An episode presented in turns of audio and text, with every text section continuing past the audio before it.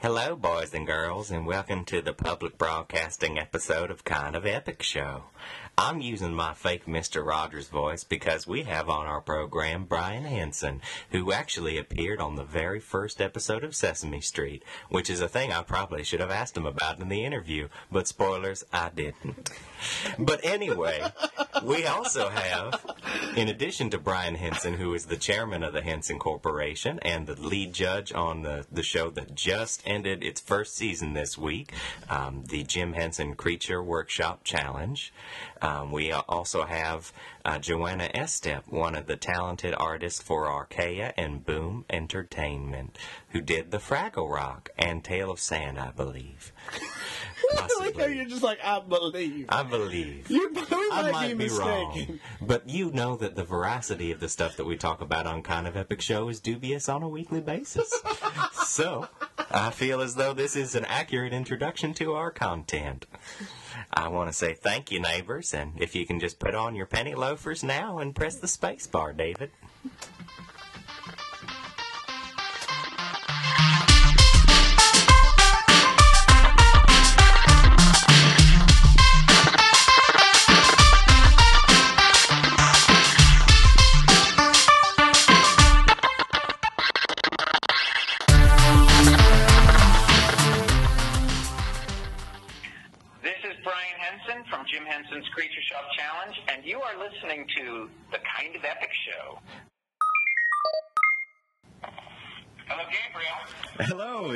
Brian? Yes, it is. How are you? Oh, I'm doing really well, and uh, better now that uh, we've got you. I'm very happy to, to get the opportunity to, to talk to you today, and uh, thank you for, for giving us uh, your time. My pleasure. I, I just wanted to, to start by, well, talking about the reason that you are here. You have got a new show on the Sci Fi Channel, and not your first partnership with um, the, the Sci Fi Network, but a really exciting one for us. And we just, can you just tell us about the creation of Jim Henson's Creature Challenge and uh, uh, what it is that, that audiences are going to look forward to? Well, this is uh, in trying to explore where where perhaps our company would work in the reality um, realm of entertainment. This is someplace that we've kept coming back to over the years. That the, the people that design and build the creatures out of our creature shop are kind of the most extraordinary artists. It's so interesting for people um, always to see what goes on and and the level of talent that that is required um, and creativity. So it's it's only been with this iteration, we've sort of talked around it, and at some, point it was more like a docudrama series, a docu series about these artists. But this one really got us excited. Joe Freed, who's one of the executive producers, he came to me and shared that enthusiasm for these artists, and he comes from a reality background. And he had a really good, very thought out take on this, and we brought it out, and we only, I think, pitched it two places, and both were so excited about it they begged us to stop, and then and then sci-fi were the ones who were the most excited, and and it went from pitch to making it actually very quickly. It's not surprising. We're quite excited about it as, as fans and kind of getting that, that inside look in, in, a, in a way that it feels really contemporary and kind of fits along the lines of some of their other programming. Is Yeah, in, in a, the format the format is pretty comfortable for the audience. You know, if you're it, it's it's in the it's a you know it's a close cousin to Face Off. It's a close cousin to to Project Runway, and. Uh, but like Face Off, it, it concentrates on a on a very specialized type of artist who's working at such a high standard that that it's almost like watching magic. You know, watching them them create, and and I, you know, I couldn't be happier with the way the show turned out. But I also wanted to, we always wanted to make sure it felt very credible. Um, with this show, it really is at the Creature Shop, the Jim Henson Creature Shop. Um, the winner really does get a job at the Jim Henson Creature Shop. The contest, the the the, the designer builders, the creature designers, as we call our contestants, the creature designers are genuinely being mentored by the masters of the creature shop and are genuinely being judged by me and um, well, Beth Hathaway comes from outside the company, but Mm. Kirk Thatcher is a top creature designer inside our company. And so, you know, it really is a very credible situation. And at the end of the day, we really were excited about hiring the winner and putting them in the creature shop. I had to apologize because the last two minutes I've just been imagining Miss Piggy walking down uh, a runway since you, you mentioned Project Runway and and uh, and the Creature Workshop. So that was kind of a, of a funny thing. I mean, it's just it, it, just all these characters inspire so much love. I mean, is there is there one thing that you you see uh, in terms of, of the creations that come out of this contest that that feels like it, it's something that would just be a, a fit or like a next new new character that or are they only working on kind of like legacy characters that you guys have, have worked on before? No, uh, did you see the premiere episode? I haven't actually had the chance to see the the premiere Oh, yet. oh, I thought they sent you a screener.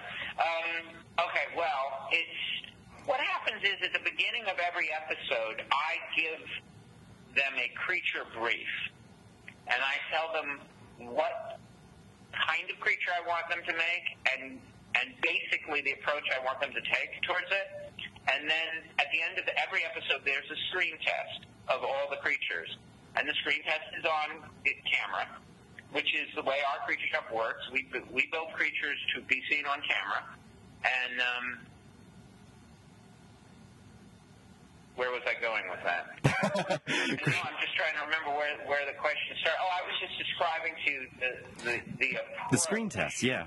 and and then their basically their creature has to be, we we basically judge them on how believable is their creature, how credible, how alive is their creature, and how how capable is it of emoting and performing because that's what makes a great creature.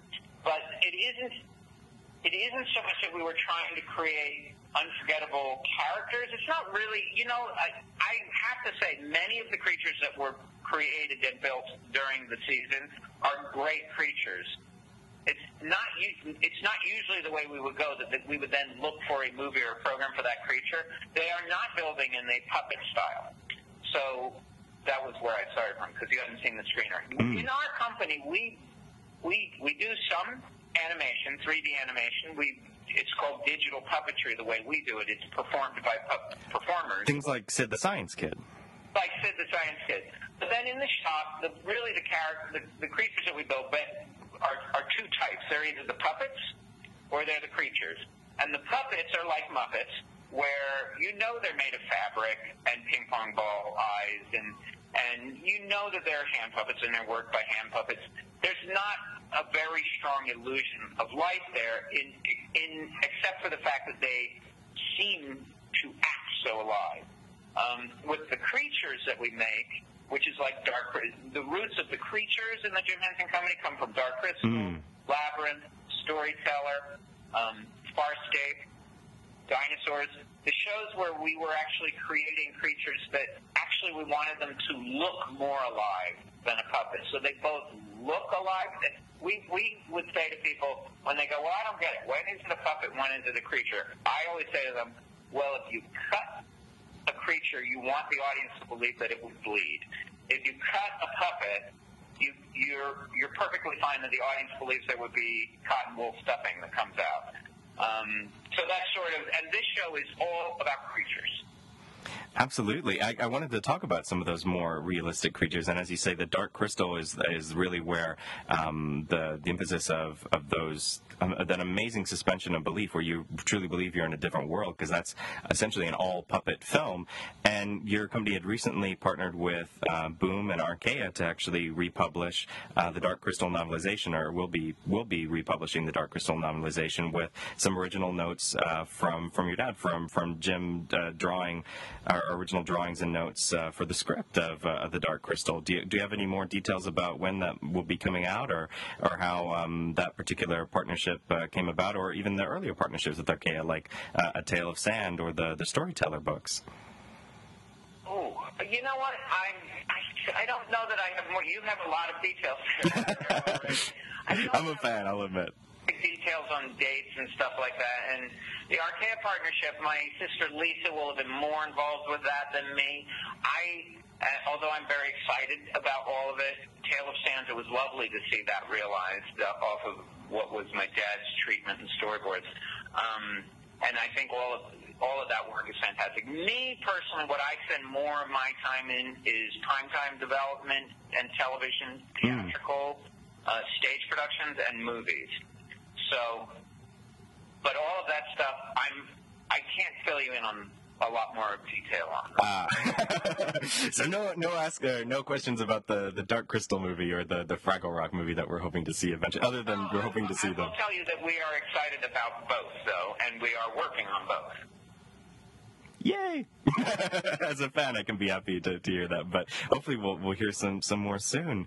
Um, I just had a, a couple of questions. You mentioned um, Farscape as well in terms of the, the creatures, and there had been some news about um, a potential screenplay that, that was put forward. Is that something you would be excited to, to have return to primetime? If not, again, anything in the specifics, at least just um, having directed the, the Peacekeeper Wars or being such a big part of, of bringing Farscape to, to the fans, um, is that something that you're happy to see they're still in high demand? Farscape is one of the projects that's very close to my heart. It took me five years to get it on air when we when we first started developing it, and um, I couldn't be happier with the the series itself. The 88 hours that, that we did make, we made the miniseries to finish. Um, I I am very enthusiastic about that universe, that Farscape universe, and I do want to do more with it. And actually, Farscape is more popular now than it was when it first aired. If you know, when I go to like science fiction convention and and talk about Farscape, we can you know we can pack a huge room with Farscape fans, and almost none of them actually saw it when it was first on air. So it, it becomes almost more and more popular. People download it. They download it off of iTunes, off of Amazon. Um, they get the big Blu-ray uh, disc box set, and and it has it has an ever renewing fan base. Mm. That's not surprising. I, I, can admit I watched it when uh, when it first aired, but uh, I think with Netflix and the DVD releases, I mean it's it's something where people are are just finding new means of, of accessing um, that that kind of content. And I just find, I think it's awesome and agree with you that it's it's nice to not be alone as a Farscape fan to pack a pack a haul. And and there that's not the only um, property I think that, that kind of has grown in popularity over time. Um, the the labyrinth, another one where you had uh, again the creatures really take the the fore, uh, is is a is a, one of my personal favorites. And um, that's another one that had again been even had spin-off potential and stuff in terms of the, the comics and the manga properties that, that your company was able to, to put out there and expand the story. And I just kind of wanted to ask how that's one where you had to blend live action and and uh, and also the the creatures. How difficult is it to get an actor to work with a creature? Or how specifically was it to, to get uh, since you're performing Hoggle? Like how difficult was it to, or how fun was it to be with uh, with David Bowie? Was was he was he pretty good in terms of working with uh, uh, with uh, puppets or with or no, sorry with creatures? Yeah, David was great, and he had a he had a, well, it was really fun to work with.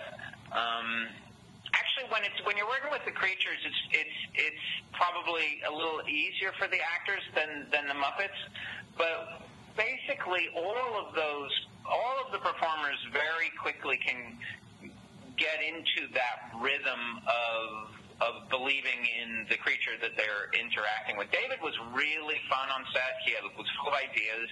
Um, he was a he was a very good actor pairing with with our creatures. He he was he totally understood where you know we're creating a unique fantasy world that you're the king of, and and he you know loved that and embraced that. He was he was a ball to work with.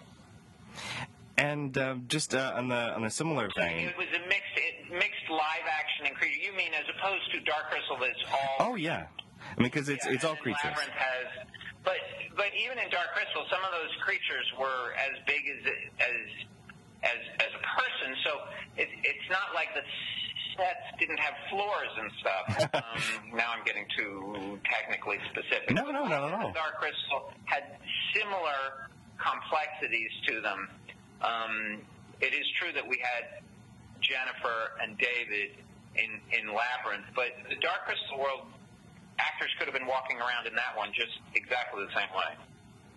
I think that's that's part of what, what people are excited about with the Creature Challenge and with just any of the, the work that actually comes out of the, the Creature Studio is that believability or that, that you can have a, a well, either you could actually have a puppet that people believe, or a creature that people believe enough to interact with other creatures and have contain its own film, uh, which is something that we rarely get to see these days, or uh, from anybody, not even just from from you guys. It's it's so remarkable, but also, um, like you say, that they can interact with an actor. To, to return to the idea of of really creating creatures and and then photographing them.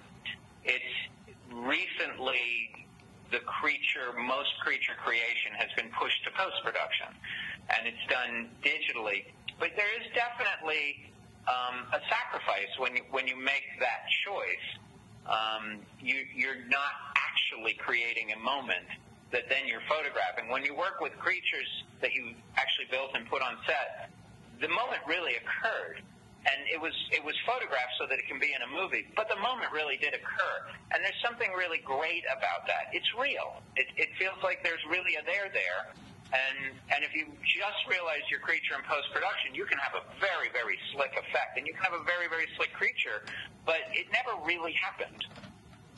Is that part of why you're, I mean, that, that you decided to, to go this route in terms of a competition where something, this could be perhaps multi season even, where again, you're, you're promoting an entire culture of of, uh, of interest for people who want to pursue these careers, whether in, in creature creation or, or puppeteering, just wanting to to breathe these uh, these kind of creations to life, or apart from what you say is a pretty effects laden or uh, visual effects laden now world uh, with CG rather than these these techniques. I mean, do you feel like it's playing a big role in helping to preserve them, or even advance them?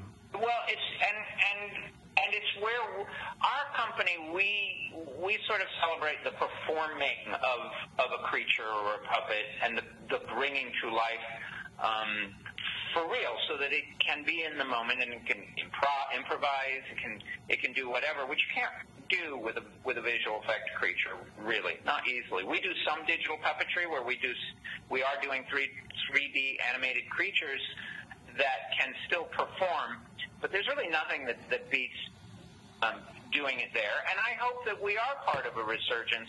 It's we you can understand this whole pushing to post production. In the old days, we would make a movie and we would go into pre production for six months, and sometimes even longer. Nowadays, pretty there are almost no movies that go into pre production for more than twelve weeks and they push all of the stuff that we used to figure out in pre-production. They push it to post-production, and I think uh, one reason for that is once a movie is in post-production, the studio that's financing the movie knows what they have.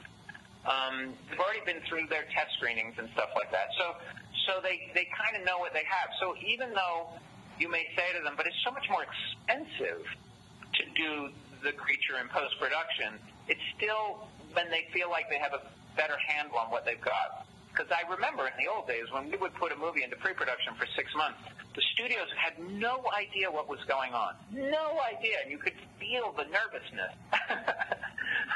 and I think now there's, you know, the studios have really moved to try to get the movies, you know, in the can as quick as possible so they get a sense of what they have. And then they're happy to spend a lot more money and time in post. But I think what's happening um, particularly in the last couple of years, is there is a movement back towards trusting the filmmakers to to make something that's that's that's innovative and original and and so I see this. I, I'm now seeing this swing back that that is good for resurgence of, of our type of creature production. One of the the creatures that you played outside of the, I mean, you talk about very much celebrating the art of the performance for for these particular creations. Uh, one of the more iconic ones that, that you were was Audrey Two, the the Beast in the, the the Little Shop of Horrors, and that's a that's a production that people actually continue on even in high school productions. I can admit to having been eaten by replica of your creature and then getting to puppeteer myself at, at the, the end of the production when uh, when it's essentially uh, celebrating victory. Spoilers. But uh, but yeah, I mean, are you is it is it interesting to you to see like creatures that, that you had originated either with your performance or or as a as a creator um, continue on uh, in in ways like that, whether it's a theatrical production or just having new performers come in and and, and take over a role?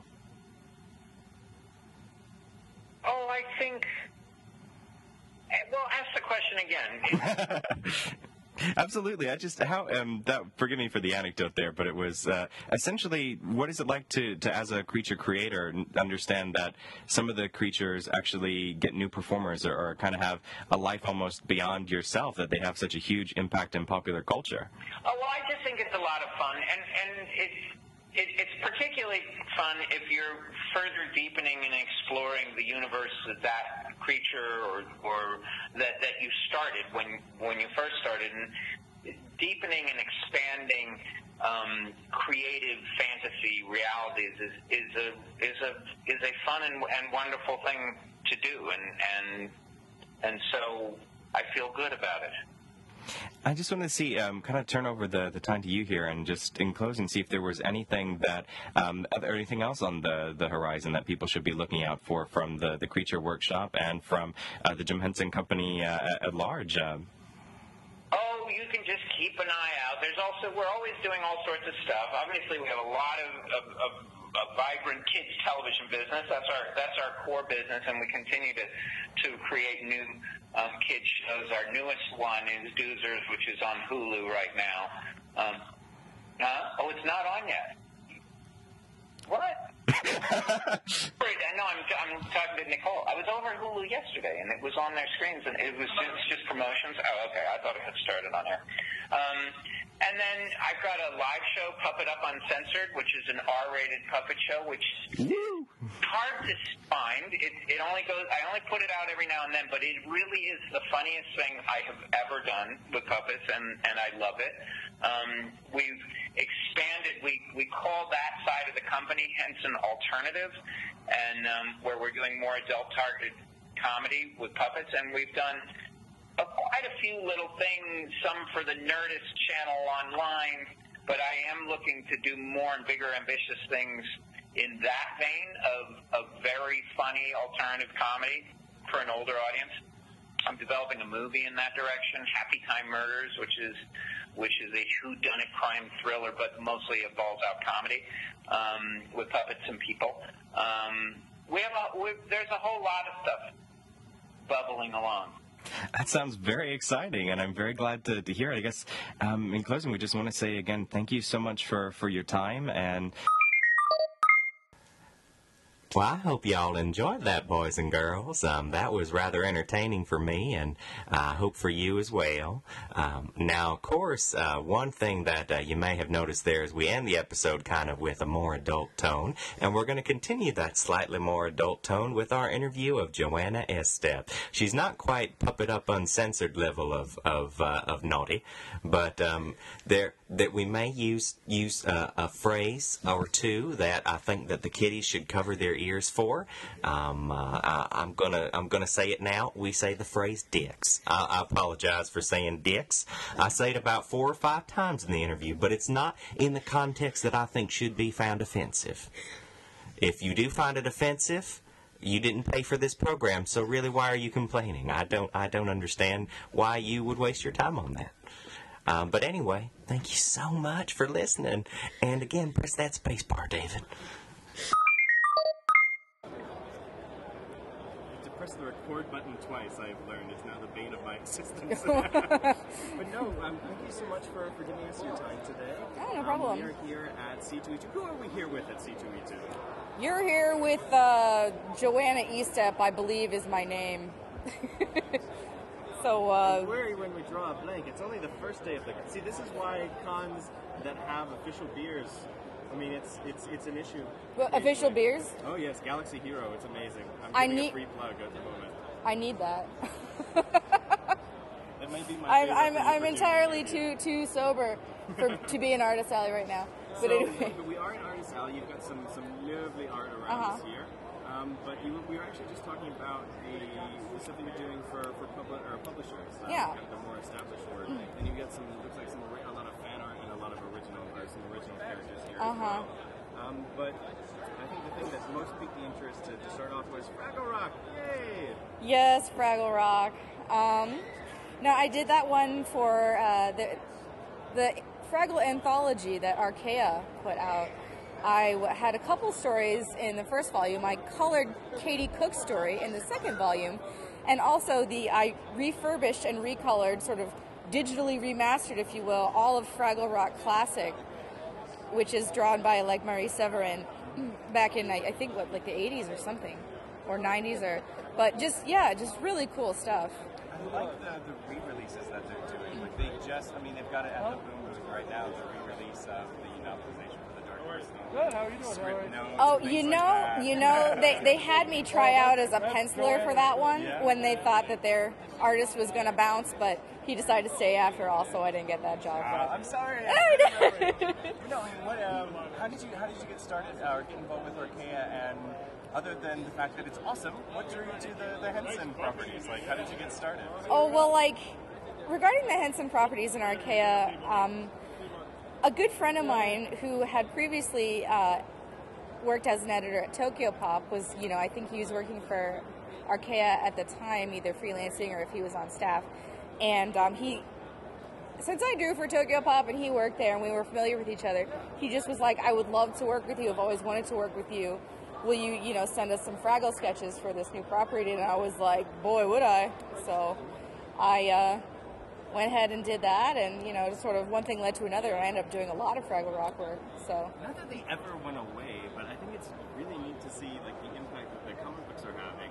Do you, do you feel like a tiny, tiny smidgen of credit that you're like, oh, they're doing a new original Fraggle Rock thing on Hulu this month? Yay! I mean, do I feel it's like it, it's keeping it in the popular, keeping it in the vein of popular culture. Like for for kids, I mean, I think your version of Fraggle Rock is the first time that they've ever been introduced to it in many cases.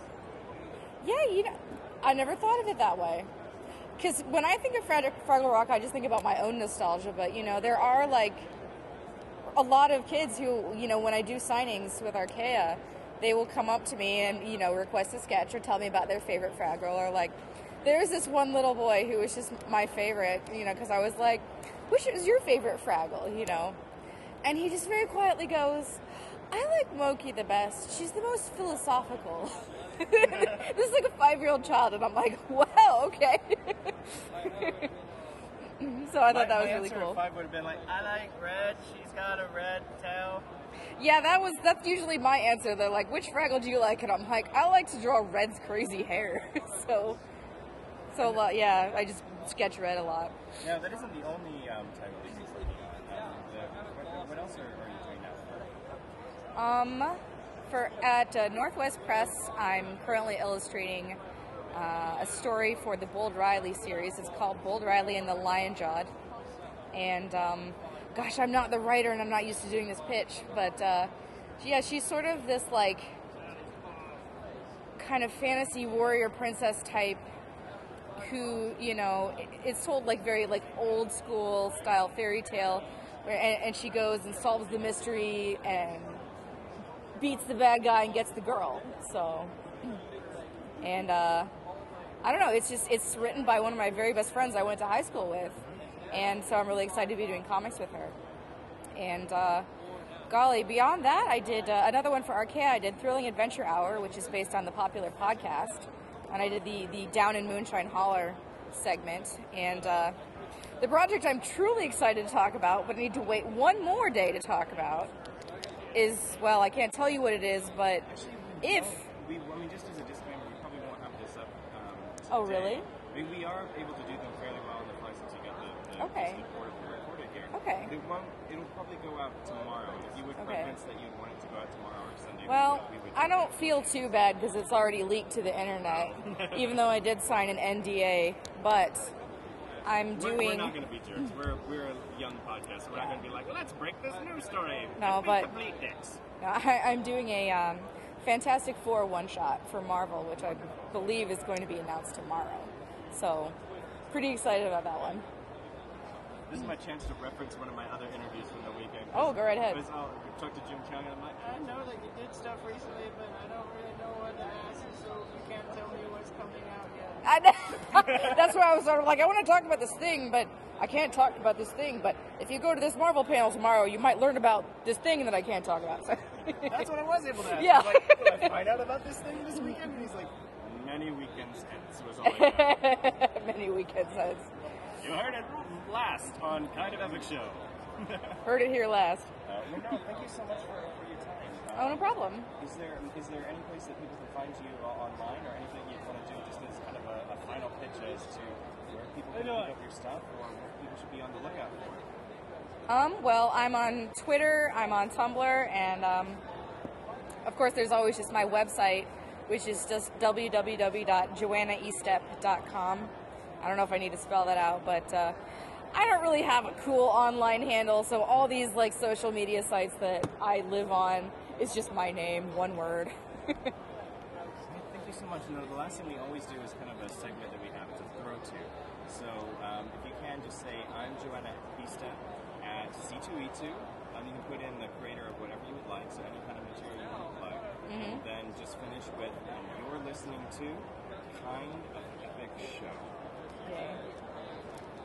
So, I want, can I say the Fantastic Four thing? You think Oh, that's cool? absolutely. All right. So I say, I'm Joanna Estep at C2E2.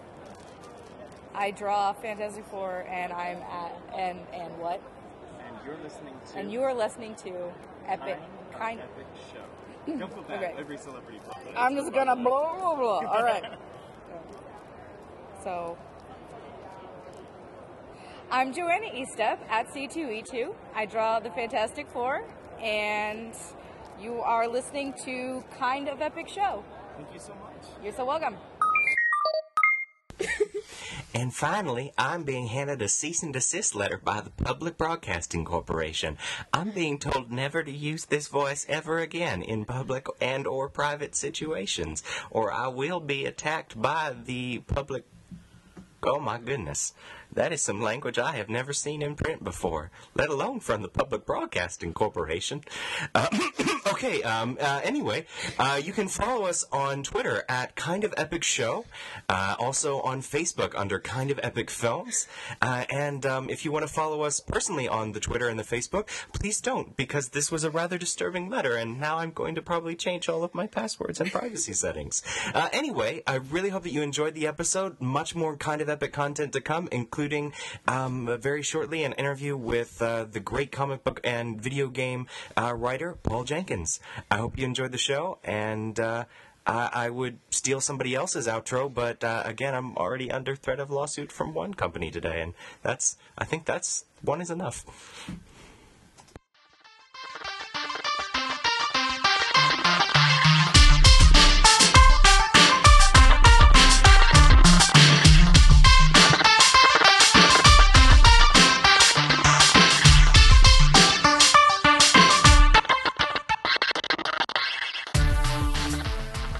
Hey listeners, this is Mikus, creator of the kind of epic theme song Zombie Kids. If you're interested in finding out more about my music, you can check me out at mikusmusic.com. Also, I am on iTunes, Facebook, and SoundCloud. You can look me up as Mikus Music, and that's M I K U S, and you know the rest. All right, peace out, everyone. Keep listening.